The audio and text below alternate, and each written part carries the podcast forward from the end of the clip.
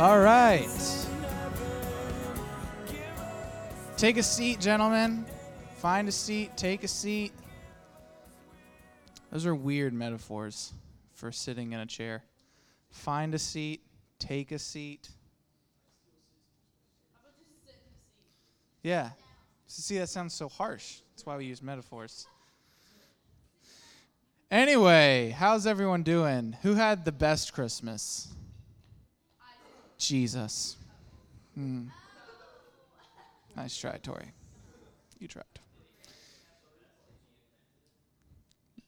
Stop, Cameron. Get out of here. I, I mean, he didn't really, I guess, he invent it. It was like a, anyway. Um, so no one had a good Christmas. Who got? Who thinks they got like probably the best gift though? And all right, we all got Jesus, but let's talk about like, you know, the who got the best gift. Levi, what did you get for Christmas? They just give you straight money? Oh man. Okay. Well, on that note, since we're all depressed from Christmas, we're going to pep everybody up today. We're talking about Job. Launch into the new year with this perspective. Last week, you know, it was Christmas, so we really tried to pep everybody up by talking about how everything was meaningless, vanity with Ecclesiastes. Now we're going to talk about Job because we've been in a series on the wisdom literature. And um, just to remind us all, wisdom literature consists in three books Proverbs, Ecclesiastes, and Job. And each of them kind of offer a different perspective on answering what does it mean to live the good life, right? How do you live well in God's world? And what we saw with Proverbs and Ecclesiastes is they both propose that if you want to live a good life, then you fear the Lord and keep his commandments. Right? But what was really interesting was how Ecclesiastes and Proverbs differed and how they arrived at that conclusion. So, what I want you to talk amongst yourselves, we don't have tables today, but this is your opening question, and then we'll talk about it and watch a video. Answer this question How does Proverbs and Ecclesiastes differ in the way they lead you to that conclusion, that conclusion of fear God and keep his commandments. How does Proverbs and Ecclesiastes differ in getting you to that conclusion? Go. Find the answer.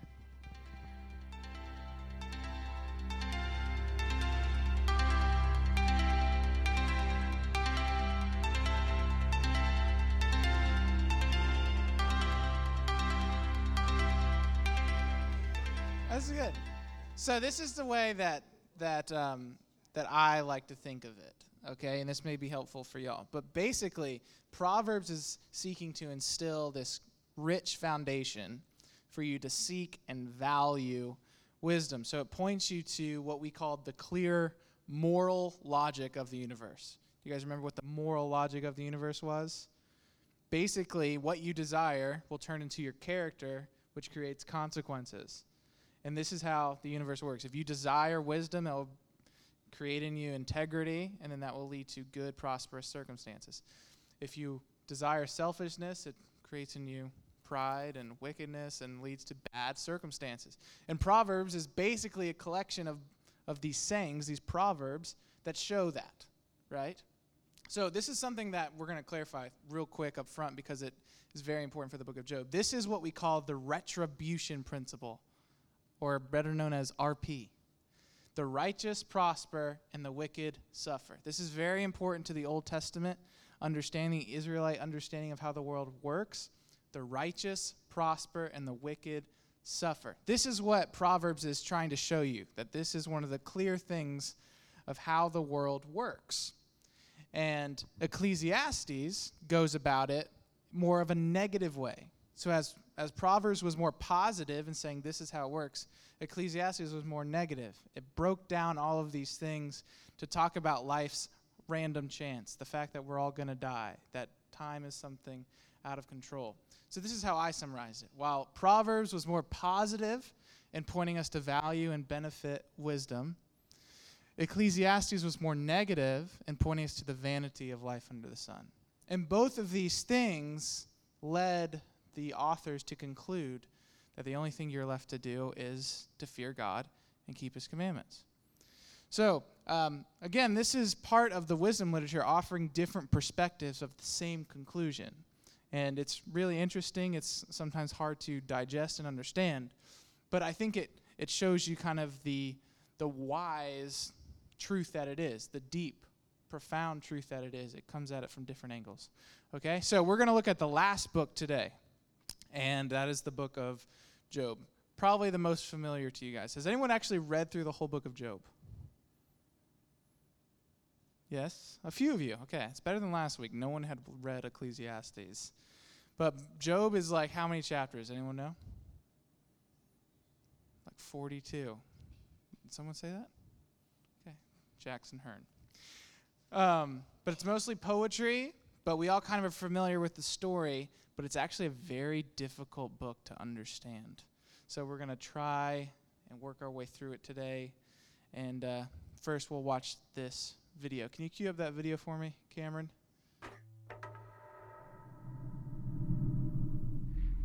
There are three books in the Bible known as the wisdom literature Proverbs, Ecclesiastes, and Job.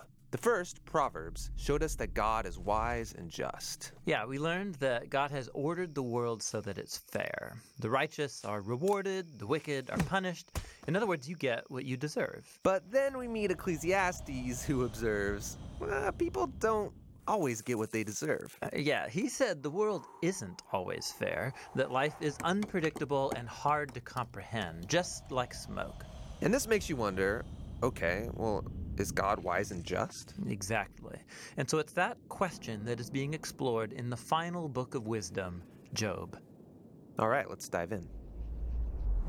So, Job begins with a strange story that takes place up in the heavens, which are described something like a heavenly command center.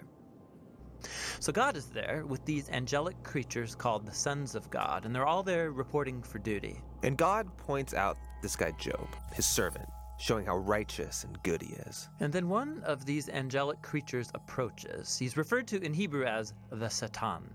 The Satan.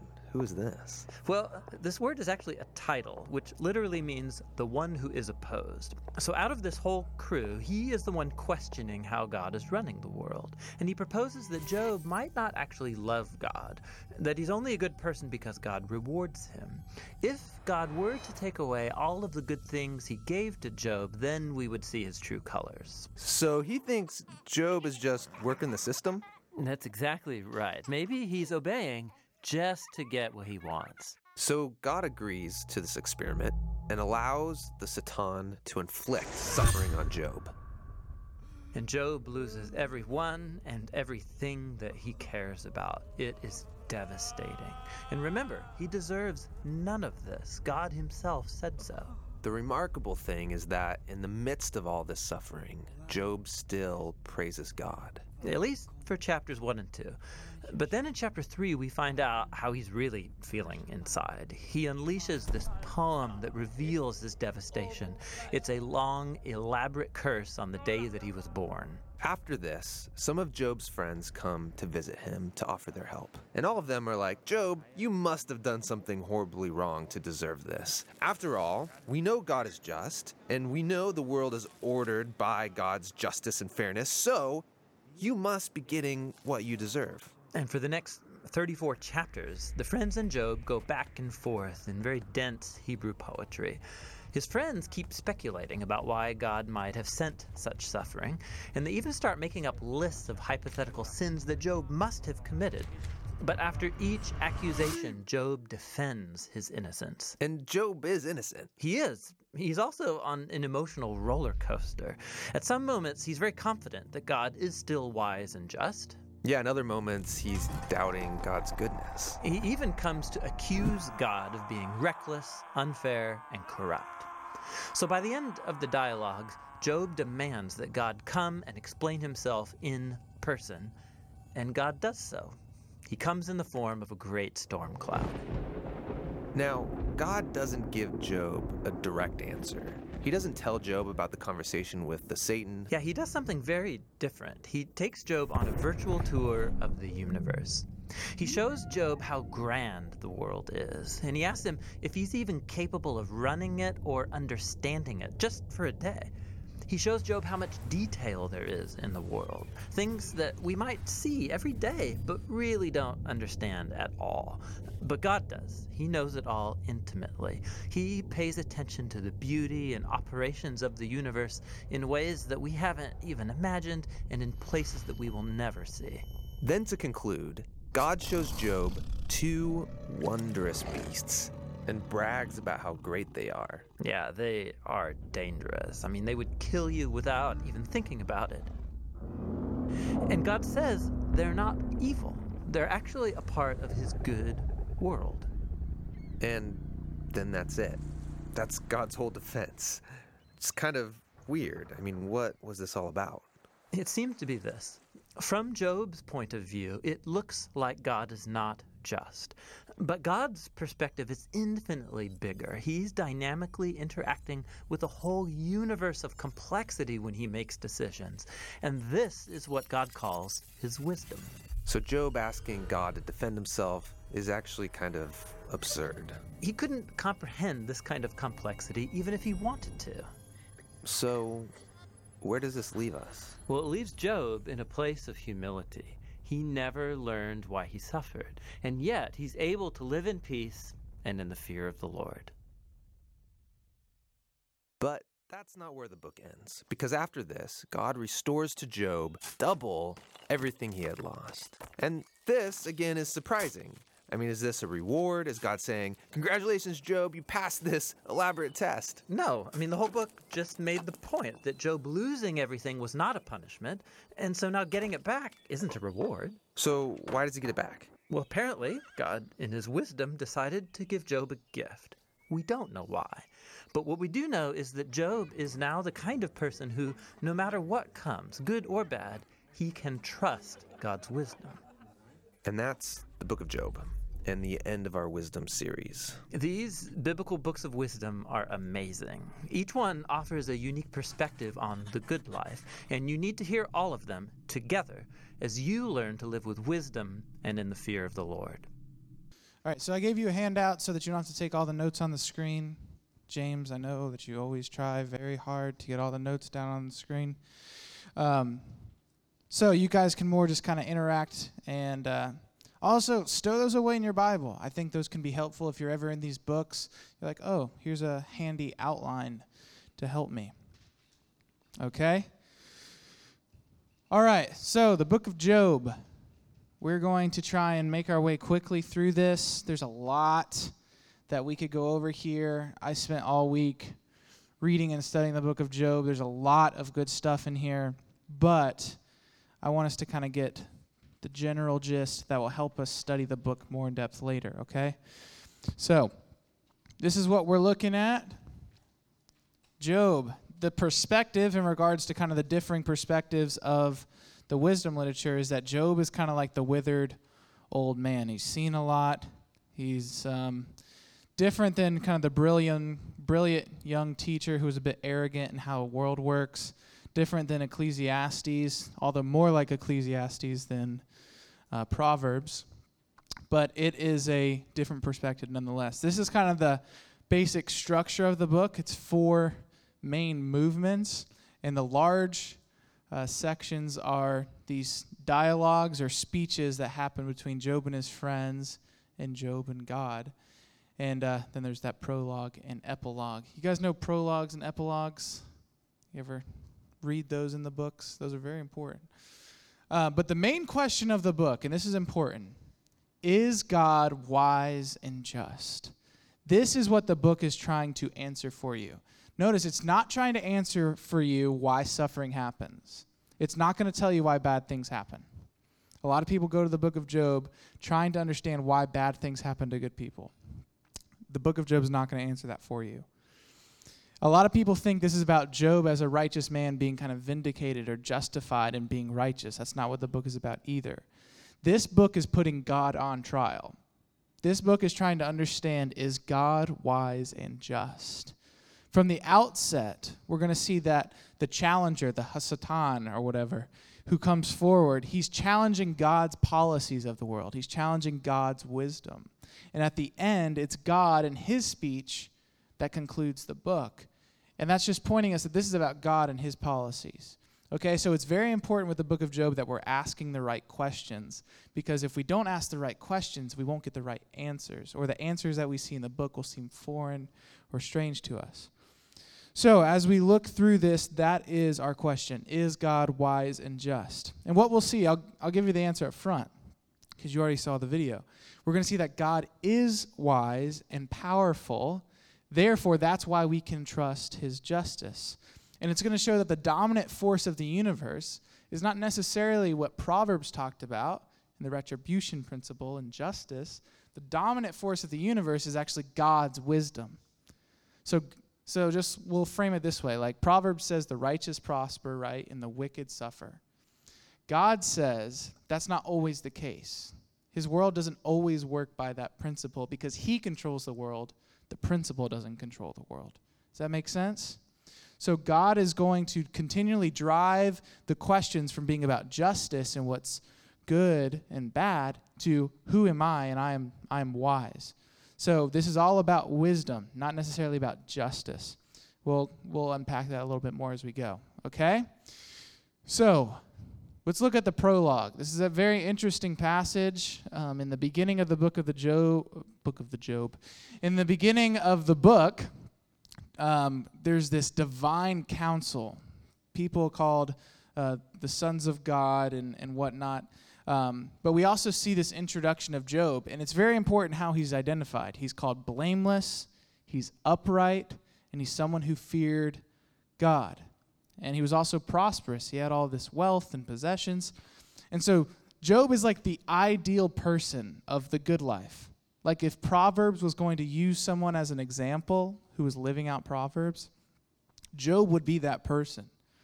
So there's nothing wrong with Job. Job is righteous. Um, a big point throughout the book is Job will not deserve any of the suffering or calamity that comes upon him. And this is very important that you remember this that Job does not deserve any of the suffering he gets. You are not going to always deserve the suffering that you get the lots that we have in life sometimes don't make sense.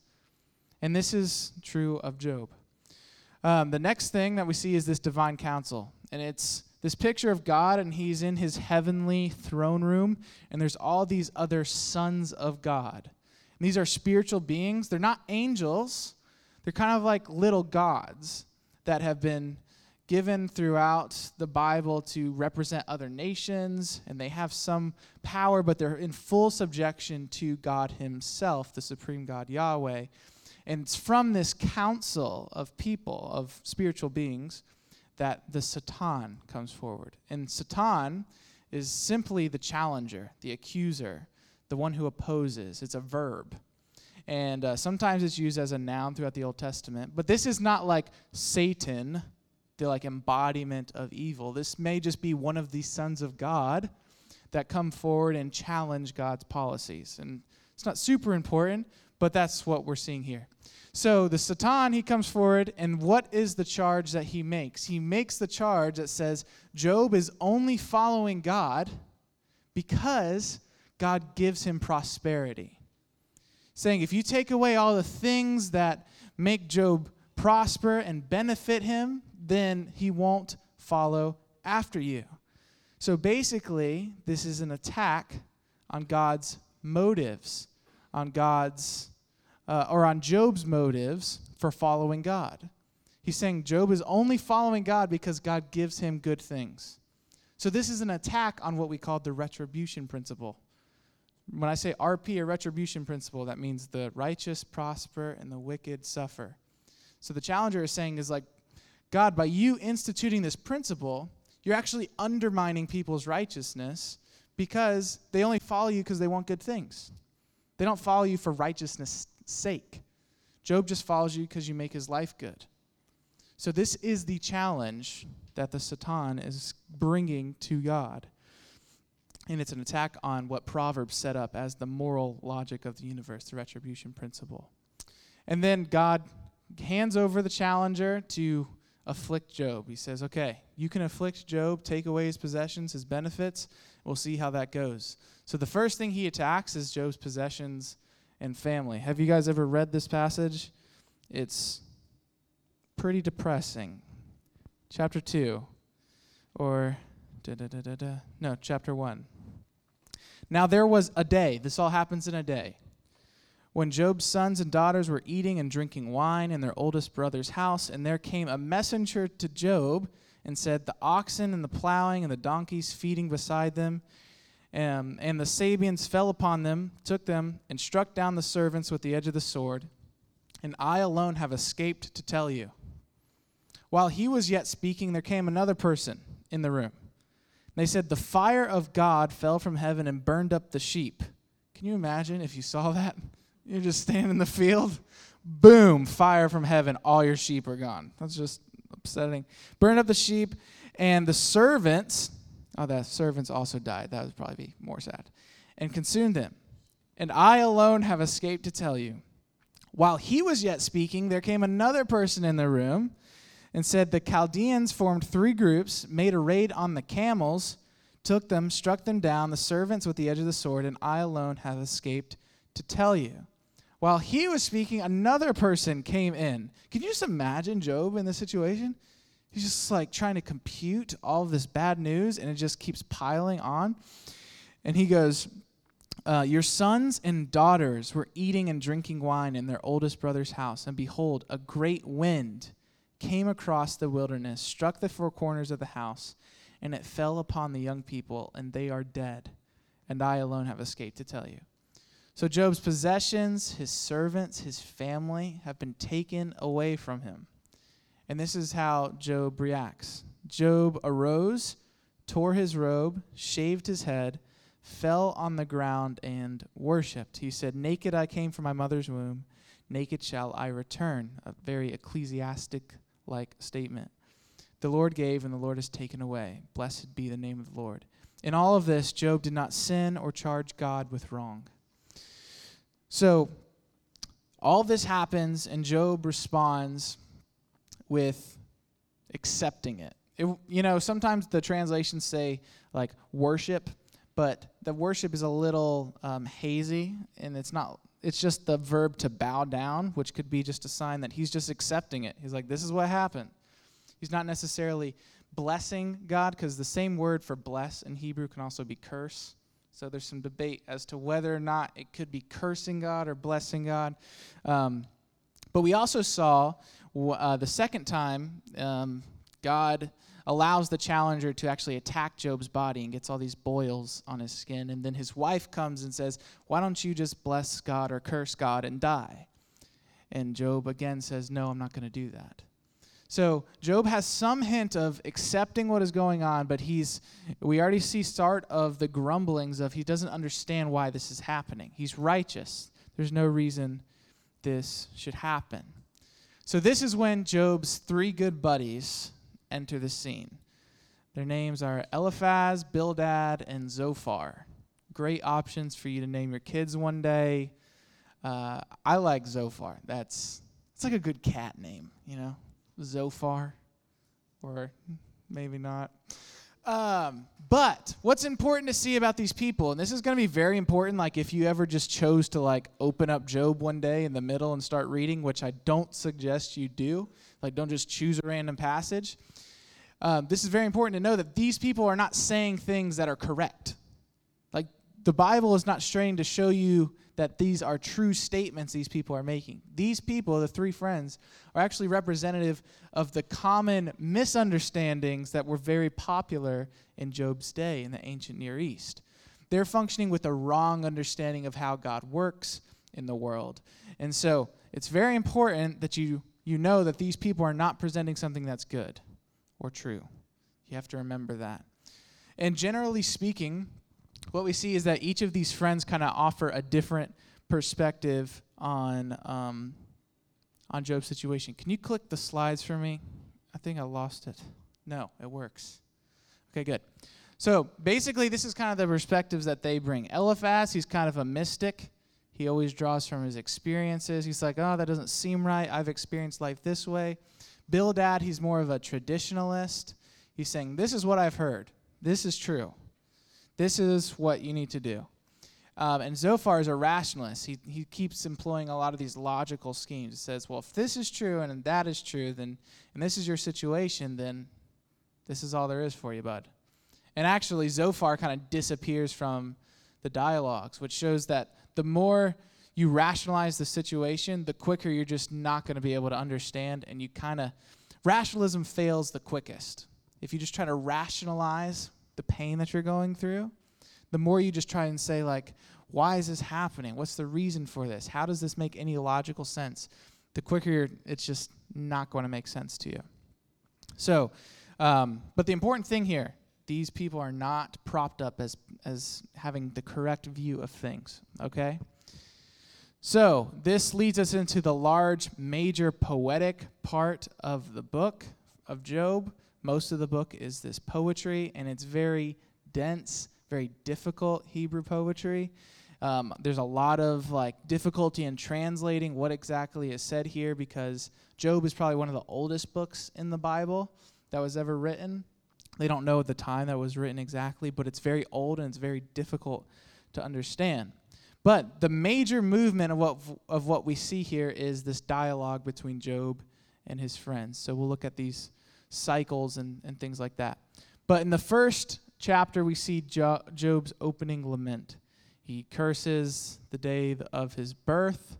He wishes that he had never been born, expresses how miserable he is. And basically, he's just in a very, very low state. He is suffering and he's feeling the weight of that in a very intense way. And we already see that he, he begins to an- ask, like, the, the why questions. Like, what is the reason for this? This doesn't make any sense. Why is this happening? And uh, that then launches into what we're going to call these dialogue cycles.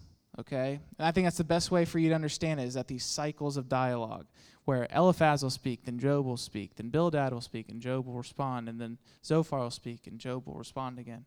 It's just this cycle of dialogue. But this is the overview of what we see. Okay? And this is going to be the important thing, and then we can start to get into more practical stuff. But basically, the argument is this one of three things is at fault in Job's situation. Either God is not just, the retribution principle, the moral logic of the universe, is wrong or it's at fault, or Job is not righteous. One of those three things is at fault. What we're going to see with Job's friends is that they attack Job's righteousness. They say, God is just, the retribution principle, the fact that the righteous prosper and the wicked suffer, is locked. Like that's how the world works. So what they do is they continually try to find fault with Job's righteousness. They're they're basically going to say there's something you're doing wrong. There's some reason, and that reason has to tie somehow into your wickedness. And so that's the major overview of what these dialogues are doing. And Job, how he responds consistently is he questions God allowing the righteousness to allowing the righteous to suffer. So he says he's kind of questioning God's justice. He's attacking God's policy of allowing the righteous to suffer. So if you kind of think of like the triangle as an argument, it's either God's justice, the retribution principle, or Job's righteousness that is at fault. Job's friends are going to attack Job's righteousness. Job is going to just cling to the fact that maybe God isn't just. And that's where uh, it leads to God's interjection. So, the first cycle of dialogues you see in the first four to 14 chapters. Um, that's kind of the order of how it happens. And Job's friends, they really focus on the fact that the righteous prosper. Continually, they're reinforcing this whole fact that God will allow the righteous to prosper. So they're pleading with Job. They're like, return to righteousness so that you can be restored, so that your benefits can be restored to you. And Job was like, No, I am righteous. I am the way I'm supposed to be, and I'm living an upright life. I'm blameless. And so he questions God's justice. And this is a key thing. He always values, Job, He always values his righteousness over his prosperity. And this is in direct contrast to what the challenger said in the prologue. Remember Hasatan, he's like, he only only follows you. Job only follows you because you give him good things. And continually throughout these dialogues, it shows that Job is not after just getting things and being restored. He's after having his righteousness vindicated or justified. So that's a very important point. The challenger's claim against Job is not true. Cycle two, what we see um, is Job's friends emphasizing the fate of the wicked. They're saying, if you're wicked, the, the suffering that comes to you is not going to be good. It, it continues to fall on wicked people. So they seek to just humiliate Job. They're like, You're just wicked. This is proving that you're wicked, trying to get him to confess to his wrongdoing. And Job, again, he's like, No, I am righteous. And so something must be up with God's justice. I don't understand how I can be righteous, how the world should work where if I'm righteous, I should prosper. Then that means that God's justice is at fault. So then we have cycle three. And finally, Job's friends are just basically like, okay, you've done something wrong. They start just fishing for things that Job has done. They're like, have you done this? Have you stolen? Have you cheated some people out of stuff? It's okay. Like, admit it. It's all right. And they're just looking for something to pin on Job to justify his suffering. And again, Job hold fast, holds fast to his integrity, and claim to righteousness. This is what he says Far be it from me to say that you, my friends, are right, meaning you're not right. Till I die, I will not put away my integrity from me. I hold fast my righteousness and will not let it go.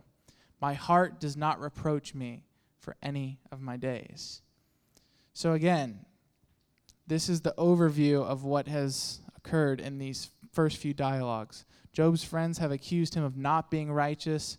Job has upheld that he is righteous. So that means there's something up with God's justice. Maybe God isn't just. And that's where we have this um, interlude or kind of this interjection of a hymn of wisdom. And it's very important that it comes at this point because it shows that what's been presented so far is not correct. All these chapters of dialogue and opinions being raised and perspectives, these aren't true. And so this is what the hymn says. It's probably the narrator of the book putting this in there to clarify. And it affirms that Job's friends are wrong in what they're saying, and it upholds Job's view of righteousness, saying that righteousness is linked to the fear of the Lord. But it also reminds the reader that the fear of the Lord is something that is only the product of wisdom. So, this then launches into another character who shows up a guy named Elihu. And so, of Job's friends, this guy Elihu, he's this young and he's kind of angry. He's kind of um, bitter. And he shows up and he's like, All these friends of yours have spoken wrong. But Elihu is going to give kind of a more nuanced a more sophisticated argument that probably ref- reflects more of how Israel thought about this situation. But this contains um, a lot of what uh, Israel would think about. First, oh yes, Job has his closing words. Okay, I forgot about this. So Job finally makes his kind of closing argument against God. He charges God that it's a poor policy for him to allow righteous people to suffer.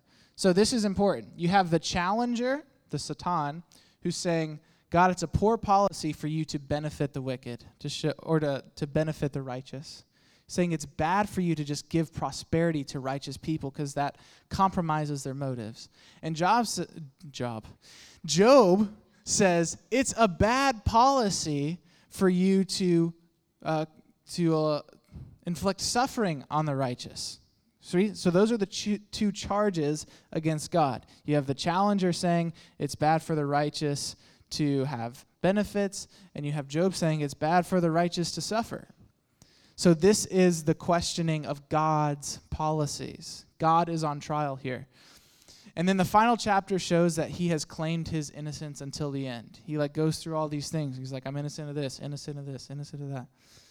And Job um, demonstrates that his righteousness is more important than God's reputation. And that's kind of the one major thing that God is going to level against Job. Is he said, "You took your righteousness more seriously than you took my justice and my reputation." And that's where where uh, God is going to correct Job as we see in the last final speeches. So then Elihu shows up. He's this sophisticated, raging, angry young man, um, and he defends the the the um, retribution principle, the moral logic of the universe, as in Proverbs, and God's justice. But he has this very important view of suffering. He says, Job, you may not have suffered for things that you did or any wrongdoing you committed, but maybe God's inflicting suffering on you because you're about to commit a sin or you're about to have potential sin in your life. So it's like a hidden, deeper justice. And this reflects a lot of how we try to understand God's working in the world. It's like, oh, maybe maybe we just don't understand why that happened, but we know there's a good reason why it happened. And this is kind of an example of Elihu and what he does. So Elihu believes that Job is being too self-righteous in regards to um, understanding his situation, and he's actually correct in that. That's what God says is wrong with Job. Job is being very self righteous about um, how he responds to this.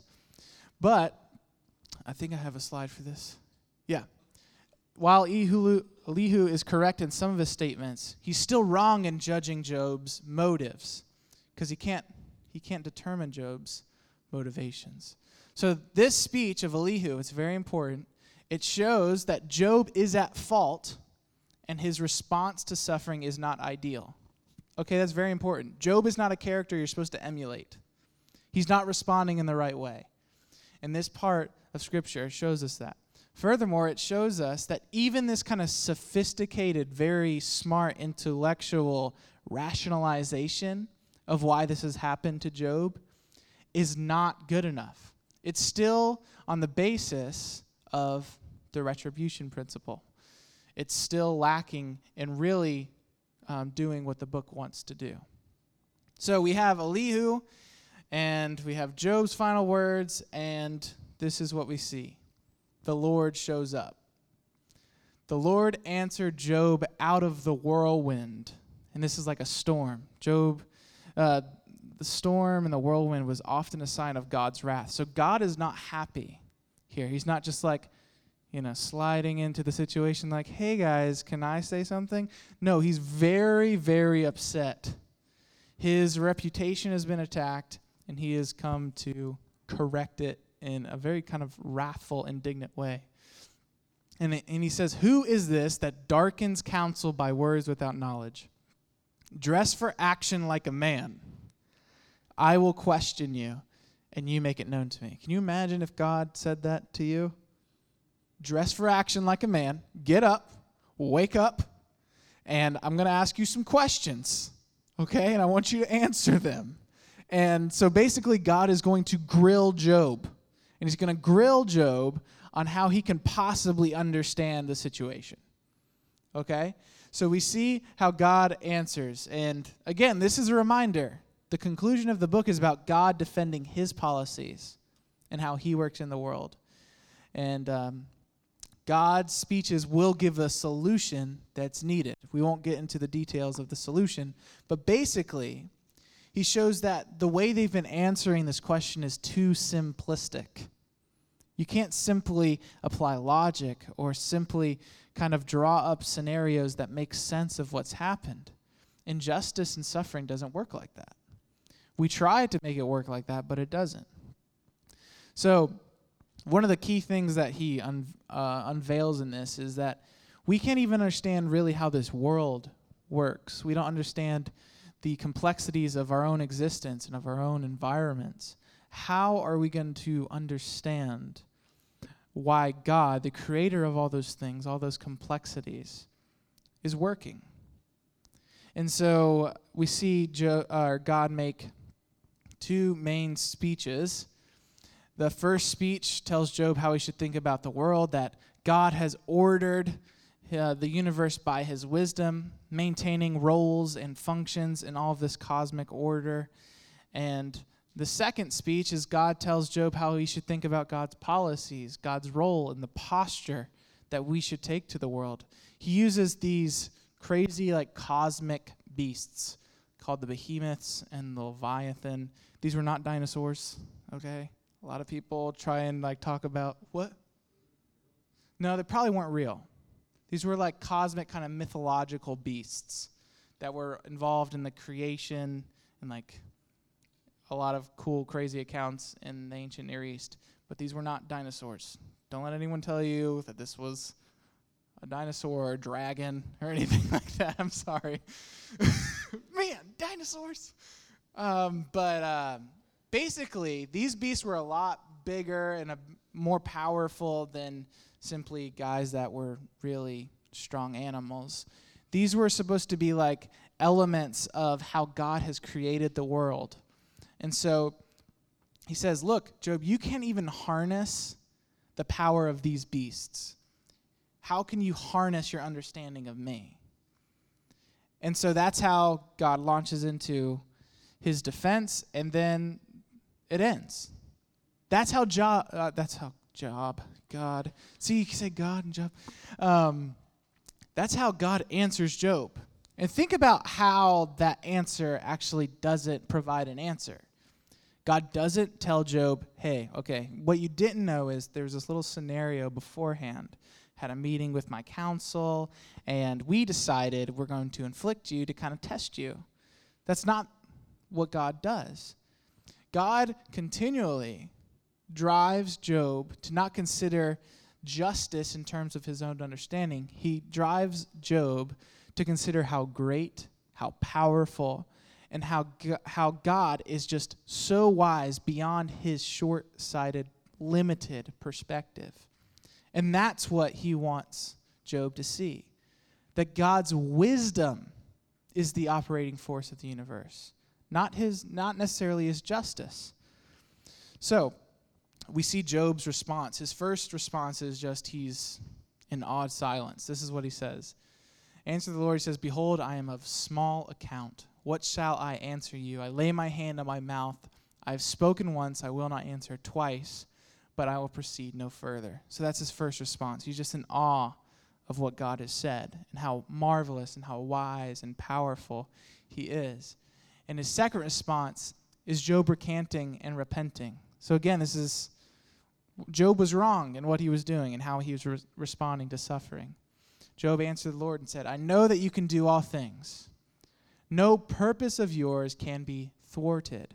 Who is this that hides counsel without knowledge? Therefore, I have uttered what I did not understand, things too wonderful for me, which I did not know. Hear and I will speak, I will question you, and you make it known to me. I heard of you by the hearing of the ear, but now my eye sees you. Therefore, I despise myself and repent in dust and ashes. So Job recants, repents, and then we get this nice story at the end where Job is restored. He gets like double everything that he had. And it, now, listen, this doesn't erase the loss, right? Just having more kids is what happens to Job. And he's like, there's this weird line it talks about how Job had these daughters and they were like really pretty. They're like the prettiest in the land. It's like that doesn't make up for the fact that he like lost children. He still has that pain. He still has that suffering. That suffering still exists. That pain is still real. So this isn't just wrapping up Job's pain and Job's suffering, right? So why is this at the end of the book?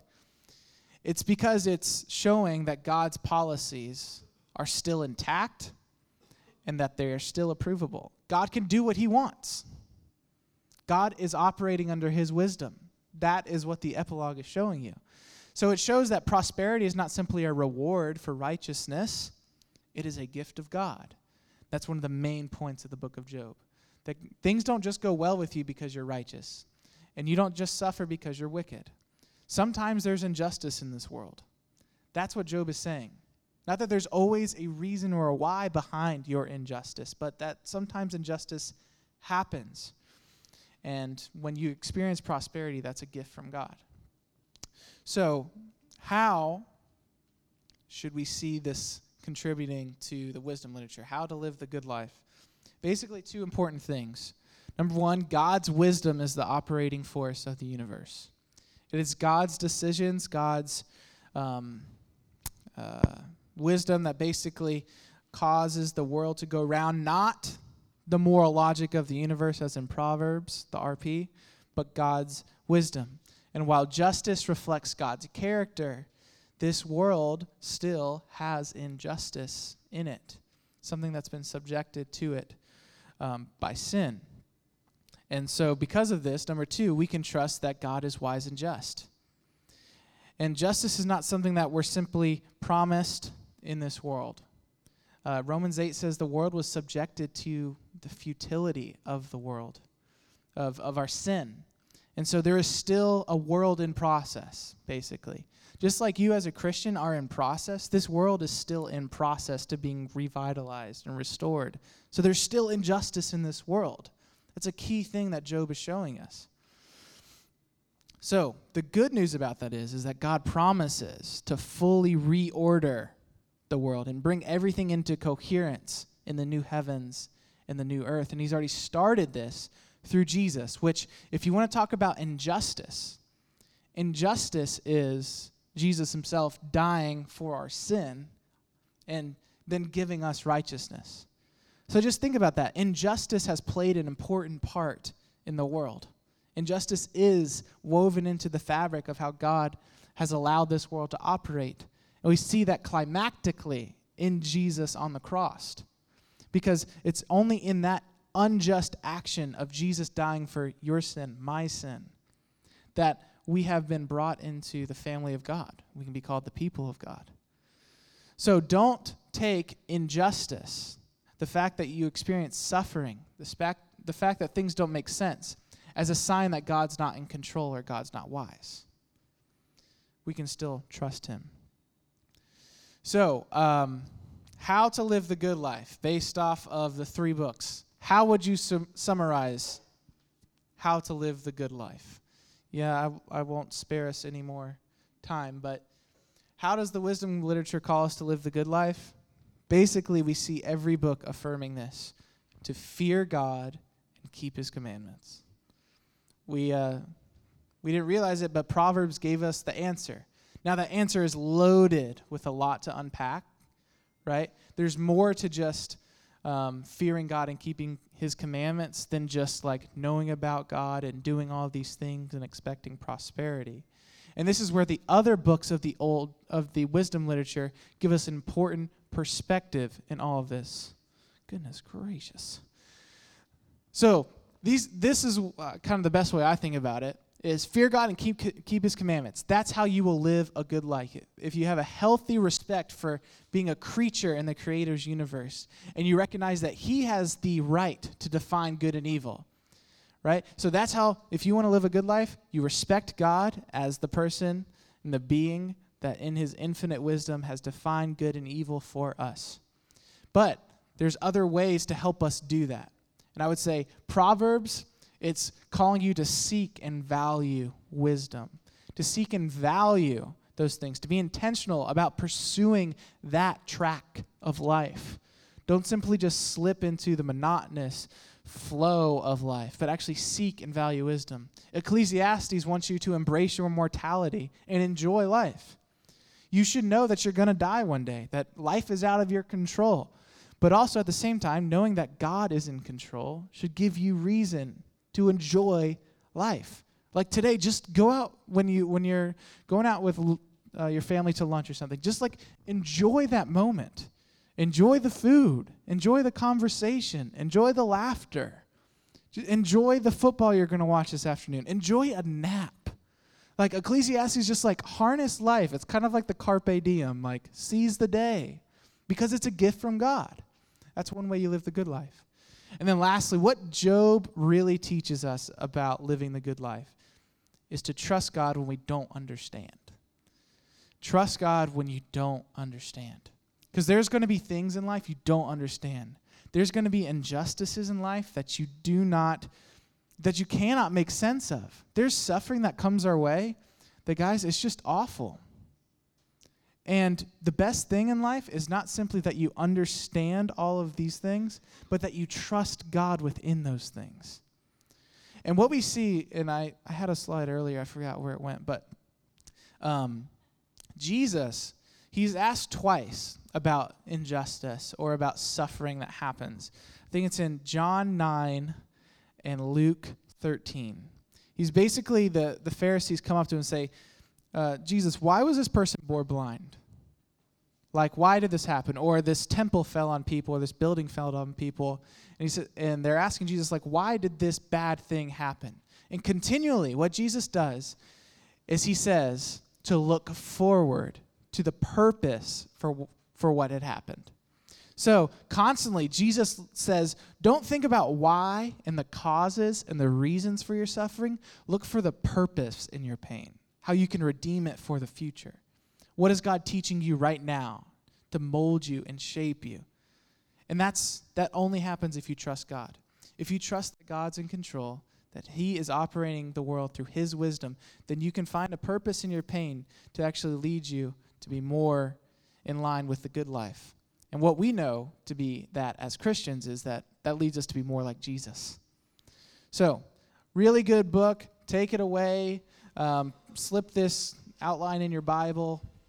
Um, try and you know go through some of the crazy poetry stuff. Hopefully, this has helped you in kind of navigating one of the most difficult genres in the Bible. Wisdom literature is really difficult, but hopefully you kind of just have like a landing spot. So now that like you can be confident, it's like, oh yeah, I can like dive into some Ecclesiastes today. It's raining outside. Like it's a good day for.